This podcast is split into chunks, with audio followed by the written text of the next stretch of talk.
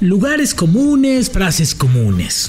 Poca responsabilidad, poca autocrítica. Nula, nula participación, solamente es echar culpas.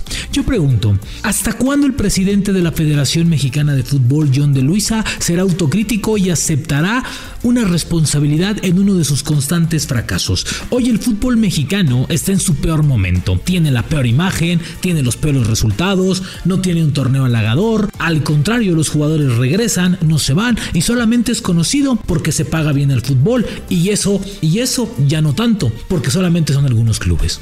¿Hasta cuándo? ¿Hasta cuándo van a aceptar responsabilidades y van a asumir su reto principal? Porque hoy el fútbol mexicano, a consecuencia de esas decisiones, de esa silla, está en su peor momento. Y podemos recapitular muchísimos momentos, muchísimos eventos, pero el peor momento del fútbol mexicano lo estamos viendo, en cuanto a imagen, en cuanto a calidad, en cuanto a producto. Hoy no se nos olvide una cosa, el fútbol mexicano, el fútbol mexicano, sí, sí, footboxers, sí, es un negocio privado, es un negocio de particulares. 16 dueños son o 16 socios son los dueños del concepto fútbol mexicano. Toman decisiones para sacar adelante su negocio, para potencializar, para reposicionar lo más sagrado que tienen económicamente hablando, que es el producto selección mexicana, que hoy está devaluado, es criticado, desilusiona, no agrada, no gusta.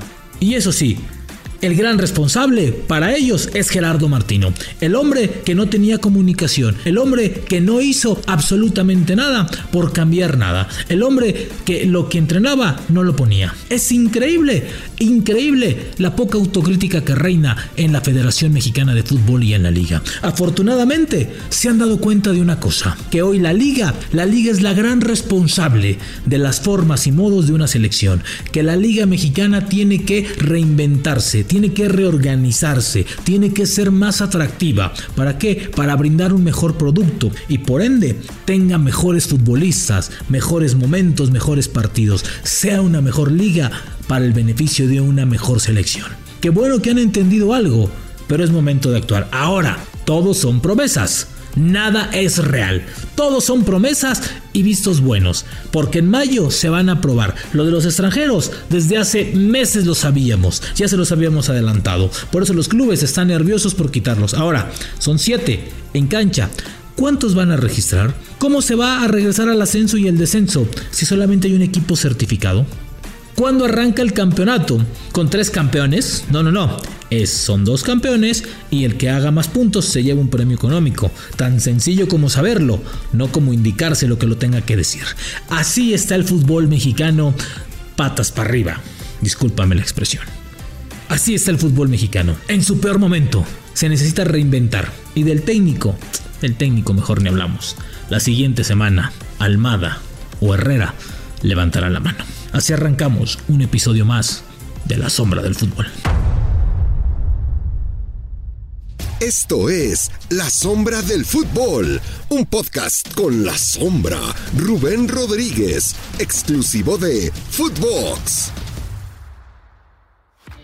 El día de hoy podemos reconocer que en el ciclo anterior nos faltó una comunicación abierta y fluida que generara cercanía con el jugador. Comunicación, seguimiento y coparticipación con los clubes de la Liga MX y de la Liga MX femenil.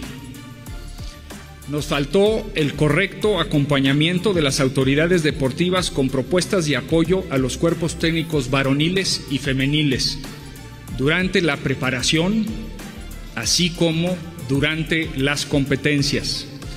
Nos faltó contar con un cuerpo técnico que conozca a profundidad al jugador mexicano, que se involucre con ellos y que provoque la confianza entre las dos partes.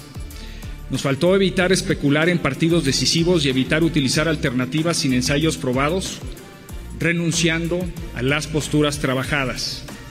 Y nos faltó también mantener la cantidad de jugadores y minutos jugados por nuestros seleccionados en las ligas top del mundo.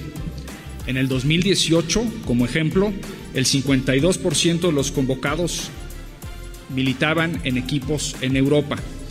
Para el Mundial del 22, esta cifra bajó al 35%. Adicionalmente a lo que nos faltó de la retroalimentación particular de jugadores y del cuerpo técnico, se propone que el fútbol mexicano mejore a través de las siguientes medidas. Primero, fortaleciendo la competencia local, eliminando el repechaje y retomando el ascenso y el descenso. Segundo, fomentando la exportación de jugadores a Europa, revisando actitudes estratégicas tanto de clubes como de jugadores, buscando apoyos de la Liga MX y de la propia federación. Abrir espacios adicionales para jugadores mexicanos, reduciendo la cantidad de jugadores no formados en México sin afectar la calidad de nuestra Liga MX. Contar con cuerpos técnicos y directivos que promuevan la comunicación y una sana relación dentro de cada una de nuestras selecciones. Buscar mejorar la calidad de los partidos internacionales, tanto amistosos como en competencia. Evitar el aislamiento excesivo de la selección. Asumir cada uno la propia responsabilidad para poder mejorar como industria. Esto, esto es de todos.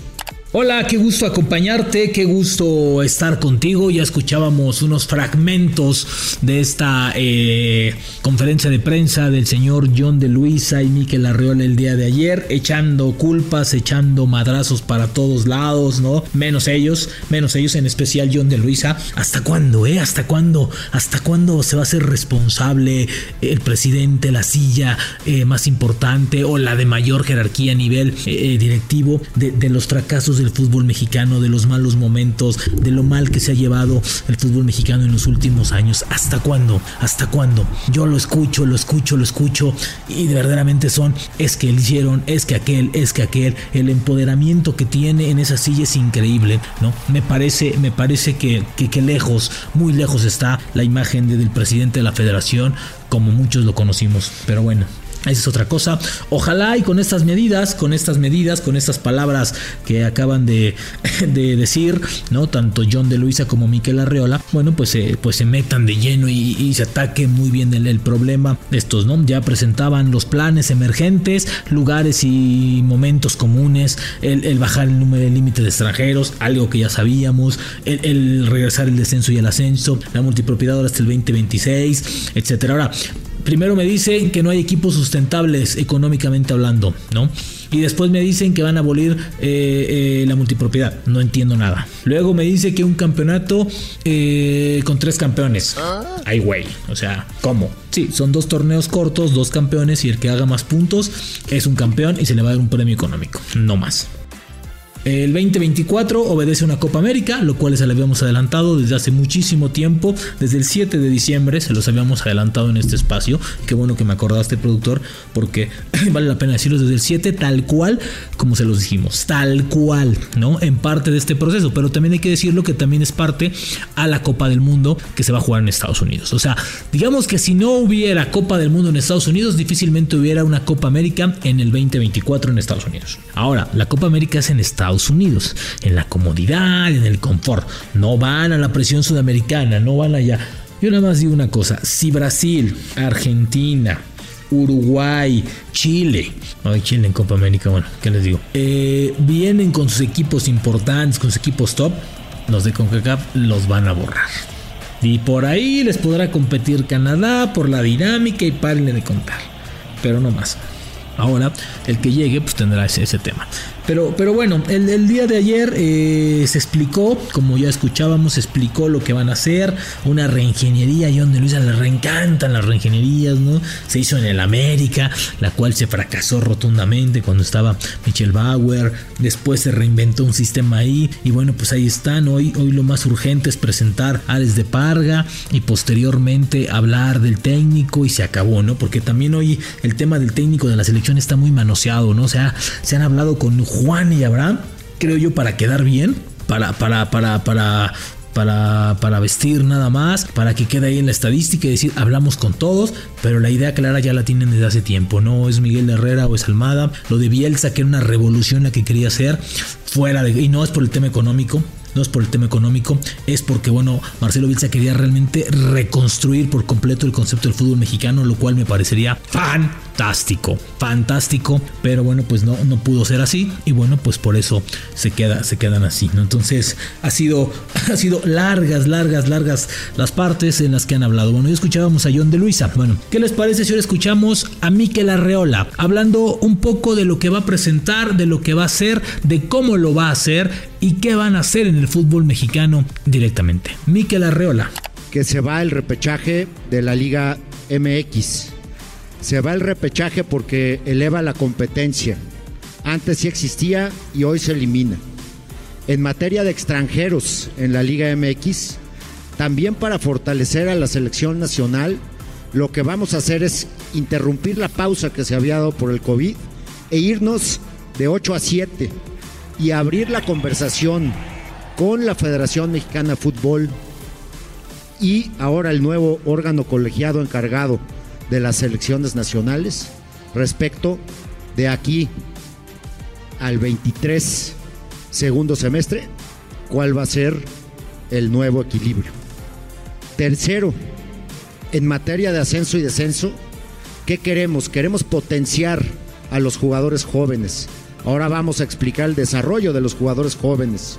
Buscamos una solución integral para ser presentada a la Asamblea en el mes de mayo de este año de esa forma tener ya un camino muy claro de qué va a pasar con el ascenso y descenso, distinto que hoy sigue el proceso de certificación que ayudará sin duda a llegar al mes de mayo mucho mejor preparados. Multipropiedad. Queremos fortalecer a la selección nacional, pero también a la competencia de la Liga MX. La multipropiedad que hoy existe será eliminada de aquí al 2026. ¿Qué vamos a presentar ante la Asamblea? Vamos a presentar en mayo las reglas para la eliminación de la multipropiedad, desde luego tomando ejemplos del mundo, de las mejores ligas del mundo. Quinto, un campeonato largo con dos liguillas. Queremos premiar el proceso de todo el año Queremos procesos más estables en los equipos. Queremos también que los dos torneos cuenten para que al final se tenga un reconocimiento al mejor equipo del año, al que hizo más puntos. Repito, sin eliminar las liguillas, que son parte central de nuestra competición. En materia de exportación de jugadores, sabemos plenamente que los equipos que más partidos ganan en Europa son los equipos, perdón, en el Mundial, son los equipos que tienen más jugadores en Europa. Bueno, pues ahí están las palabras por parte de Miquel Arreola.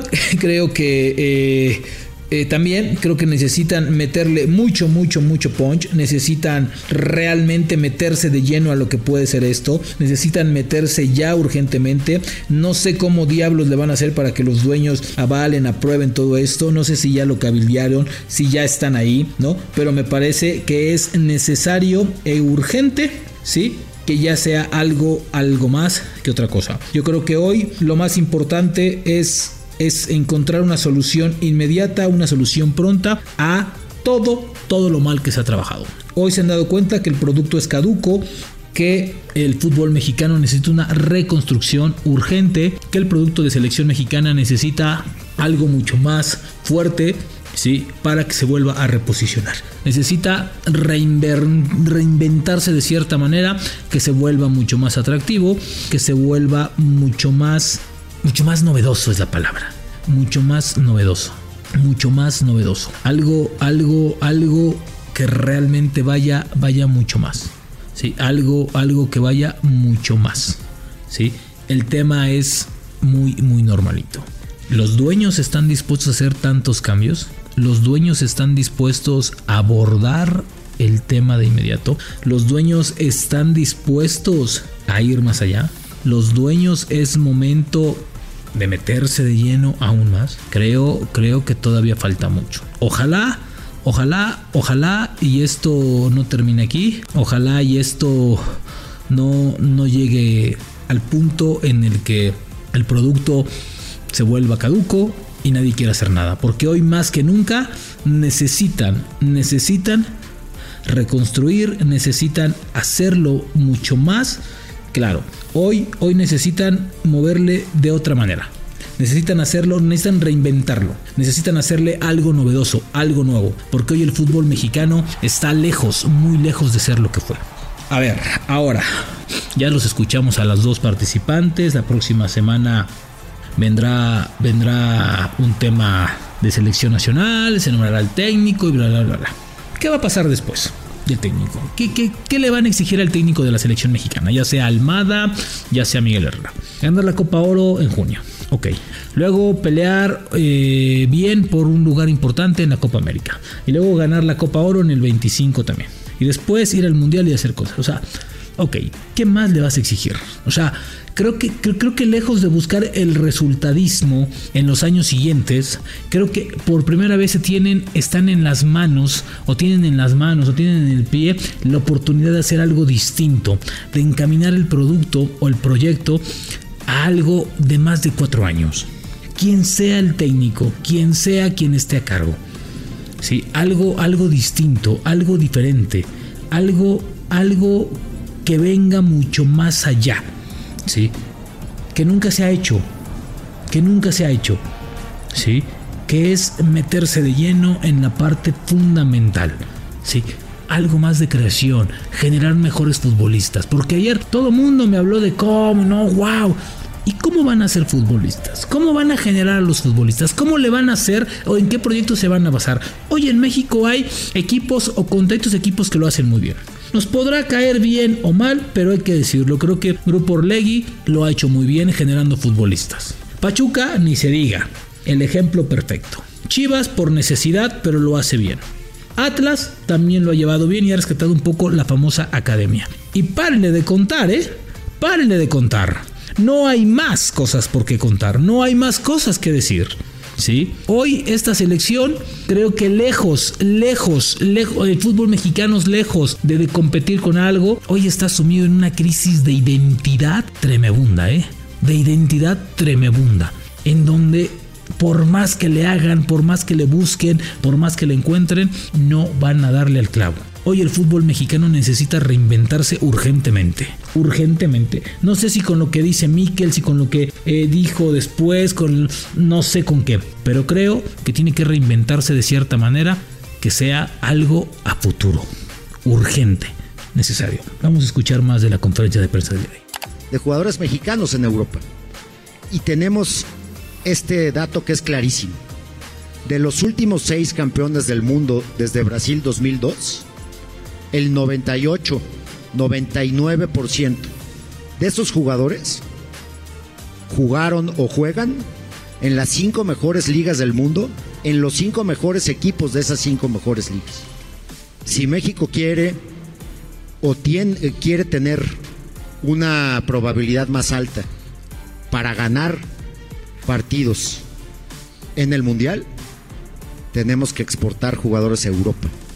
Y precisamente la liga se compromete a dos cosas. A eliminar dos barreras de salida. La primera, el tema salarial. ¿Por qué no van jugadores a Europa? Porque Estados Unidos tiene 200% más jugadores que nosotros? ¿Por qué Brasil tiene más de mil? ¿Por qué Argentina tiene 700? ¿Por qué? Porque no hay barreras de salida. Aquí la primera barrera de salida es salarial. Por eso queremos seguir firmando convenios con otras ligas, pero también queremos trabajar con la federación para invertir recursos en jugadores que en ausencia de ese apoyo se quedan en México. Esa es la definición que hemos tomado de manera conjunta. Y también eliminar operaciones por parte de clubes y de representantes, ahora con los nuevos, eh, el nuevo reglamento de representantes que aprobó FIFA, para inhibir la exportación de jugadores. Buscar limitar esas operaciones. Y la otra es, al jugador mexicano le cuesta más años obtener un pasaporte comunitario. ¿Por qué no trabajar con las autoridades europeas para que nos traten igual que tratan a los sudamericanos, a los caribeños o a los africanos? Buscar reducir de 10 a 2 años ese tiempo de espera. Eso generaría que el jugador mexicano ya no tenga esa, esa desventaja comparativa contra otros jugadores y pudiera jugar con pasaporte comunitario. En suma, se ha escuchado a los medios, se ha escuchado a la afición y desde luego a las diferentes voces de la industria. Con este paquete de reformas estructurales se elimina el repechaje, se reducen los extranjeros, se busca una solución integral al ascenso y descenso, se busca de manera gradual pero efectiva y se logra eliminar la multipropiedad. El paquete en materia de incentivos premiando la constancia se deberá traducir en un torneo más competitivo y la estrategia para incrementar la exportación de jugadores es central para incrementar o darle al técnico nacional como liga una canasta nueva de jugadores europeos.